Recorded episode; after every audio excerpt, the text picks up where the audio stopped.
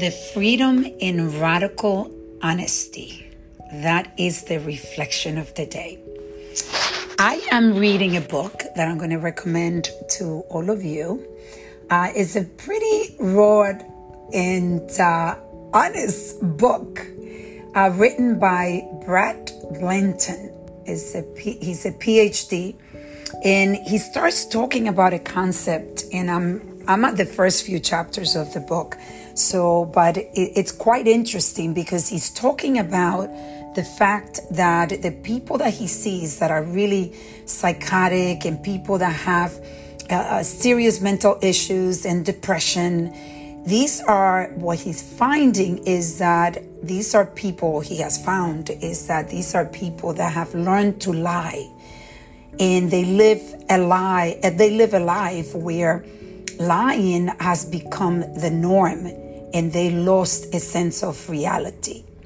And he talks about that when we are children, we are from the beginning taught to lie because we knew that we would get in trouble if we said the truth. And sometimes we can get beat up if we said the truth. So we learn to do those little white lies that had not many meanings in that time when we were kids but then through the years, we built this, you know, this uh, immense ability to lie and do little lies just to cover um, to cover ourselves because we are either afraid to be judged, afraid to get in trouble, afraid, afraid of the consequences of being honest. And but what happens is that we learned to live a life where we lose complete integrity.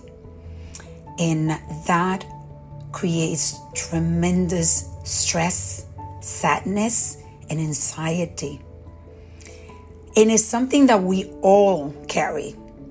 Whoever is listening to this podcast, if you think you don't lie and you live completely an honest life, then you already are lying to yourself because that is not possible.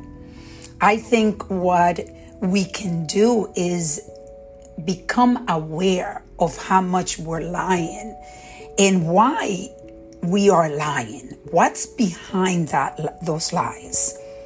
Because then you could start little by little reflecting, resetting and becoming less of a liar and being just you it, there's so much beauty in being just you with your mistakes, with your good and your, you know, your good side, your evil side, because we all have them.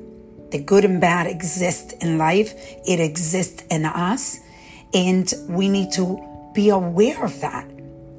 And I can tell you that part of, you know, I keep saying this week that, that I really encourage people to reflect every day because reflecting every day, you're feeding, you're feeding positivity and you're feeding something that is going to lead you into the light more and more every single day.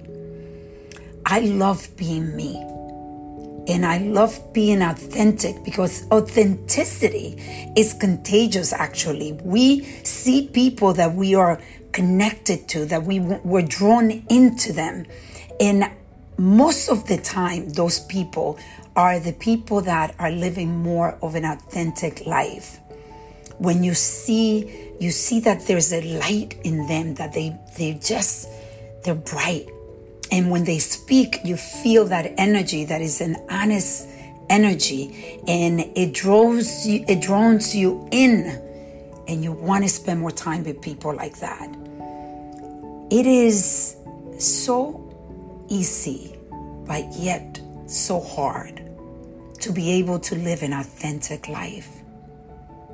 We need to reflect, reset, and reconnect with our lies.